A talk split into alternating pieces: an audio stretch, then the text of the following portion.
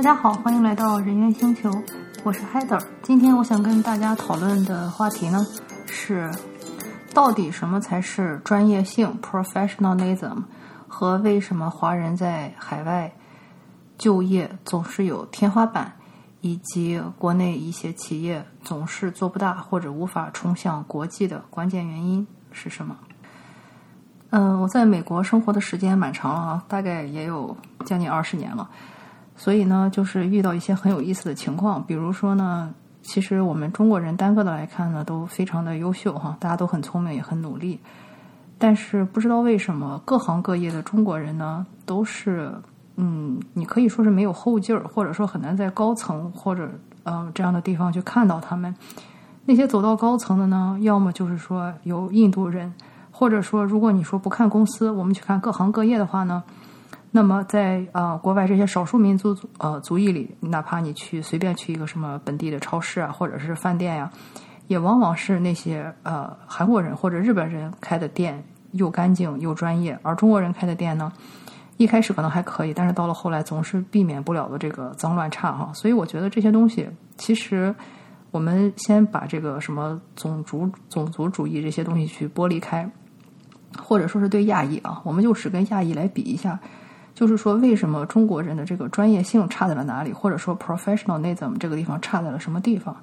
？professionalism 呢，它的含义就是说一个专业人士所表现出来的资质和能力。嗯，在这里注意哈，资质和能力是或者说是技能，这是几件不同的事情哈。一会儿我会专门讲一下这是为什么。我们首先要知道，我们这里专业相对的就是业余，嗯，这个很好理解哈。比如说这个专业运动员，比方说他可以是进省队，或者是国家队，或者是参加这种世界级的比赛。而业余呢，就是我们的业余爱好，比方说我可以在我家后院打打，但是呢，我的动作是不到位的，或者说我的一些技能是不过关的，或者我的体能是不行的，完全就是一个自娱自乐的性质，或者说是可以作为一个业余的东西，但是绝对我是不可能拿这个来混饭吃的，就是这么一个区别哈。我觉得很多呃中国同胞哈，就是我们的这个问题就是在于专业性的问题。专业性呢里面有很多个考察的维度哈，比如说首先你要是靠得过，让人信得过；第二呢就是说要谦虚，还有呢一些基本的社交礼仪啊，还有比方说像一定要保持整洁的这个外貌，还有呢就是要为他人去考虑，然后要有这个专注度。有这种呃比较好的归纳总结的这种能力，同时呢也要愿意去负责，有相当的这个道德准则，同时也要有自己的专业技能。这些方向很多哈，就是有一些方向呢，我其实觉得绝对绝大数数人来说是没有什么问题的。比如说你要说谦虚的话呢，我们中国人一直都有一这个谦虚的传统，所以在这一点上，我觉得有时候这一点有点过责的太过了哈。所以一般我还很少说。呃，谦虚的这个问题，我觉得我们是属于走向了一个反方向啊，不是不谦虚，而是太谦虚，在很多时候该上的时候不上，或者总是加一些自己不太，呃，显得自己不太自信的一些形容词。呃，这个我在我的简历课啊、面试课啊，还有在呃领导力课里都已经说过很多次哈，就是关于你的这个平时讲话，不要让人别人觉得你是完全不懂，或者说是因为很多时候我们中国人觉得我就是谦虚嘛，或者说我是年轻人嘛，我的资历不够嘛，或者说。啊，我是女性或者少数民族嘛？但是你加上了这些东西以后呢，别人就会觉得你是不相信自己的能力，而你不相信自己能力，别人就会不相信你的能力。所以在谦虚这一点上呢，我觉得我们不是不会，而是说做的太过了。这一点其实就是一个专业很影响专业性的一个方面啊。第一点，第二点呢，就是说这个可靠性。这个可靠性，其实我觉得相比较其他民族来说，我觉得中国人中国民族还是蛮可靠的啊。尽管。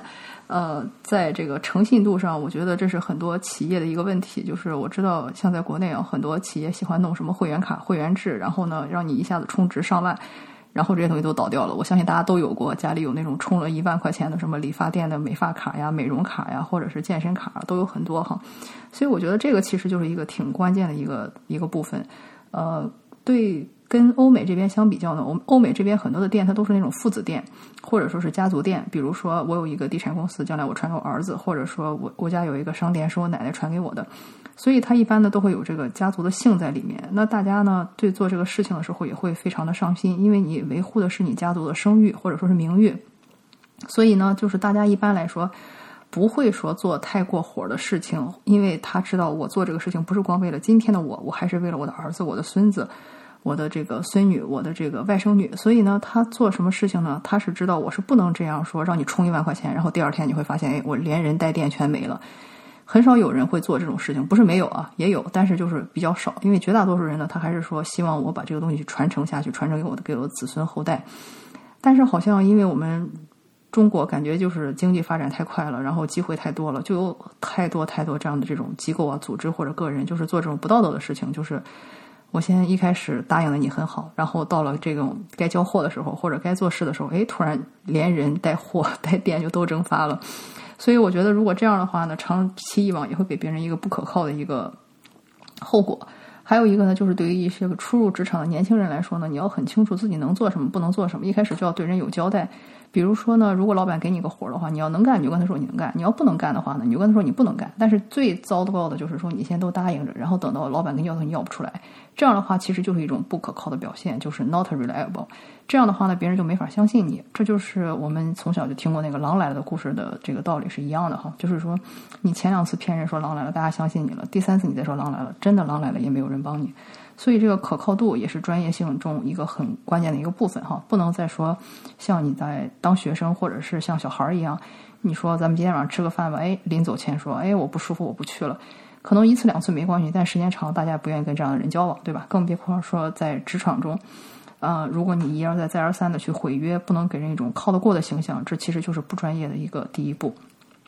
所以呢，我们讲完了这个专业性，这个呢，第三个就是关于这个礼仪。礼仪方面，我其实觉得还好，就是我觉得中国人的礼仪都还蛮好的，就是礼数也还蛮多的，只要注意入乡随俗，其实就是 OK 了。呃，入乡随俗，我觉得做的最不好的一点，可能就是一个界限感，因为我们中国人呢是那种，嗯，怎么说，就是大家都没有什么界限感，就是不管是家人还是说外人之间都没什么界限感，这就像是这个成年以后的子女，父母也经常干涉，然后呢，子女也经常去干涉父母，或者说呢，邻里。呃，亲戚经常互相干涉，比如说明明跟你不熟，去来问你，哎，什么时候结婚啊？什么时候考研啊？什么时候毕业？什么时候生孩子之类的，就是他没有这种界限感。我觉得，就是说，你作为一个专业人士的话呢，界限感其实非常关键的。你要知道你自己的专业是什么，你给别人提出怎样的建议，而不是说去越界，给别人一些不该你说的话。举一个例子，如果你是会计师的话，你要做的事情就是给我报好税。你要收集的就是我的这些收入信息，但是你不要给什么对于我的什么子女教育啊，或者是对于我的什么投资啊，给出一些那种不是在你专业领域内的这种专业领域内的这种建议。然后同理，比方说，如果我是你的钢琴老师，那我所需要担心的，也就是说你跟钢琴相关的这些事情，比如说我如果需要你，比方说做什么生活方式的改变，那我可能就要说的就是保护你的双手，然后要勤剪指甲。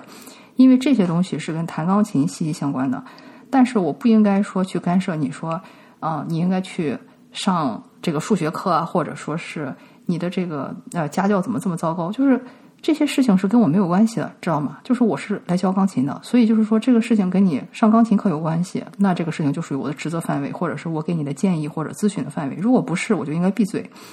但是我觉得很多中国人他都缺乏了这种界限感，他总是盲目的去给这个客户他觉得好的建议。比如说，我明明只是一个负责做你的什么会计啊，或者只是做一个你的什么一个贷款呀，但是他却给你很多越界的提议，什么我觉得你现在应该这样，你现在应该那样，就是你以为你是谁呀？你只是会做你现在这一摊而已。我请你来也只是让你去辅导我的这一摊而已，要么去报税，要么去学钢琴，要么去打网球，不管是干什么。你要知道，别人雇你是来干什么的？不是让你去插手别人的家务事或者是其他人的事情的。做好你该做的事情，做好别人付钱让你去干的事情，其他的事情不该你管的就不要管。然后别人的那种情感或者说是其他的事情，你也不需要介入。啊，比方说，为什么我记得有一次跟一个朋友聊天哈，就是我们谈到了家里的这个啊阿姨或者说是保姆。他就说他很烦的一点就是，他小时候他们家请的那个保姆阿姨，就总是跟他吐那些情感上的那些遭遇和不幸啊，然后他就每天要花很多时间去陪这个阿姨聊她的情感困惑。这个其实就是一种很大的那种不专业的一种体现，就是你是去别人家，你是帮他去分担家务的，对吧？你是帮他去擦厨房、擦桌子、擦椅子，然后帮他做饭或者帮他接送孩子的，你为什么要把你的这种个人情感去跟你的雇主倾诉？你的雇主不应该对你负责。你雇主唯一负责的就是说，如果你身体健康出了问题，或者心理健康出了问题，你没法做这个工作了，你那个时候是可以跟你雇主说的。你可以说我发烧了，今天不能来上班，或者说最近我的心理啊情绪状状况不太好，我想请两天假，这是没有问题的。但是你的雇主没有义务为你的情绪和你的这些私人的东西负责。所以我觉得这个一点也是我们很多中国人应该去了解的哈，就是说一个界限点和一个专业性的一个区别，就是不要不拿这么不拿自己当外人儿啊。毕竟如果说我们想要专业的话，我们就是要以一种外人的态度去做这件事情，这点是非常非常重要的。接下来一点呢，就是说这种整洁度，整洁度，我觉得其实如果说大家的私人卫生其实还好，但是有一个我的未解之谜哈，我也很希望大家跟我讨论，就是我真的不明白为什么去。在我们这边去过所有的中国餐馆，只有那么一两家是非常干净的，就是它的厕所都是香香的，然后，呃，一切都非常干净，没有异味儿。真的只有一两家，我可能去过几十家甚至上百家中餐馆，但是百分之九十九的餐馆全都非常臭，呃，或者有一些是绿石蛋的外面光，就是外面看着还可以，但是厕所就巨臭无比，有一些那个厕所的臭味甚至可以飘到厨房那里，我就非常的不可理解，因为就是。我去的这些餐馆都是还不错的餐馆啊，就是不存在说我吃的都是什么苍蝇馆子那种问题。然后，但是如果你如果去这个同等价位的这种西餐厅，或者是日餐厅，或者是这种韩国店的这种餐厅的话，都很干净，就是厕所都没有异味。我不知道为什么，就是可能我们去过那种说人均五十块钱甚至一百块钱的中餐厅，它的厕所还是臭的。但是你哪怕只花二十块钱吃一顿说什么汉堡，或者只是花十块钱吃一份这个韩国的这个石锅拌饭。那个餐馆的餐厅厕所都是干干净净、香香的，所以这一点一直是我一个未解之谜哈，就是为什么只有中餐馆的这个卫生环境会这么恶劣？嗯，当然我的这个对比也只有说韩餐、日餐，还有那个西餐啊，或者说像墨西哥餐啊，其他如果像有什么印度餐厅或者新疆餐厅什么，我也没有没没太去过，所以这个我就不好比较。但是以我对日本餐厅和韩国餐厅就是都去过很多的这种比较的话。中餐厅的卫生的确做的是最差的，我觉得这一点非常非常的奇怪。嗯，如果是对职场的人来说呢，我觉得就掌握好一个原则，就是每天去换一下衣服就好了，就是不要连续两天穿同一件衣服去上班，要不然别人会以为你 在外面过夜没有回家。嗯，然后这是讲完了第四点，嗯，第五点呢，就是有没有一个敬业度，我觉得这一点也很关键哈，就是说很多时候不是说在于你的这个技能，而是说你的态度。我举一个例子，就是如果你去一个饭店，如果你觉得饭不好吃，但是这个服务员非常的认真的给你服务，然后呢，那个厨房的这个大厨也出来问你的意见的话，绝大多数人都会原谅他们的，就会觉得，哎呀，虽然你这个饭做一般，但你的态度很端正，对吧？但是呢，相反，如果你去了一个地方，说，哎，觉得这个饭吃的不错，但是里面的人呢，都那种，啊，对你甩个脸子呀。或者说非常的狂傲啊，或者明明有座位，但是不给你安排座位啊，然后就是这种发生这种不敬业的事情的话呢，绝大多数人都会非常非常的恼火，因为就是你的能力是一方面，但是很多时候别人影响的不是说你的能力，因为大家所有人能力都有高低，就像是你就是天生跑得快，我就天生跑得慢，但我跑得慢，我也不至于说受到歧视或者侮辱，对吧？但是这个态度非常的关键，如果你有这个态度，想把这个事情做好，也就是我们说的这个敬业度的话呢，大家是不会难为你的。关键就关键在很多人的敬业度非常差，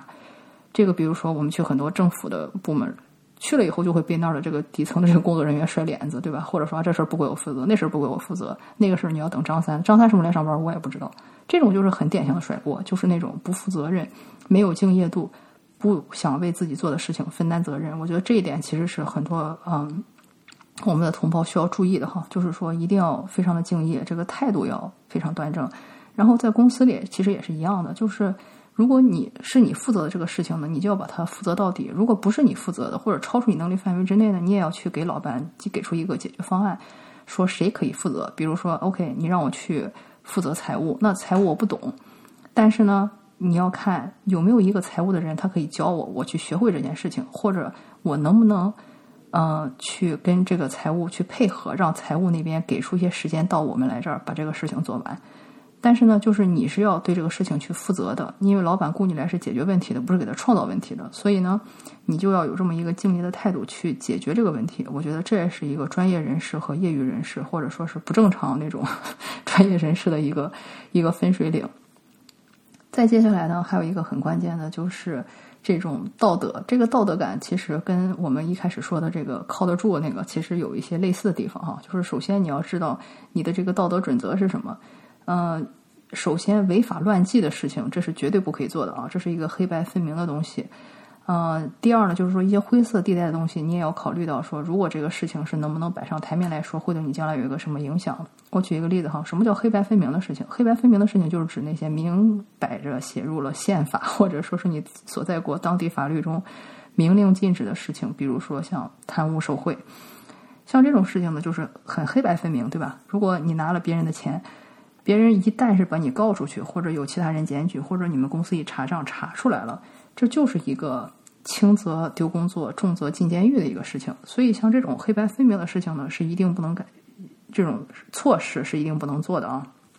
但是与此同时，有一些东西是在灰色地带。就你比方说塞一个关系户进来，这算是违法吗？不违法。但你说对吗？那就要取决于你这个关系户他的这个能力有没有达到这个岗位的要求，和在这个过程中有没有说不公平、不公正的事情所发生了，对吧？像这种事情呢，刑法很难判到你，当地法律很难制裁你，但是呢，这会影响你的名誉和你的在公司里的一个专业度。这也是我发现很多，比方说，呃，国人开的这个求职公司啊，他们所做的事情是什么呢？就是要么就是让面试官提前给你把题透透出来，比方说五百强嘛，都有自己的题库，对吧？面试题库什么，笔试题库什么都是有的，有这个权限的人也很多，他们就提前把这个题库偷出来，然后卖给候选人。像这种事情，那。很显然是违法的，虽然你不至于坐牢哈，但是一旦发现肯定是要被开除的。还有一个呢，就是说他们提前买买买通这个面试官，比如说我是一个会计的部门的经理，我有权限去招这个会计实习生。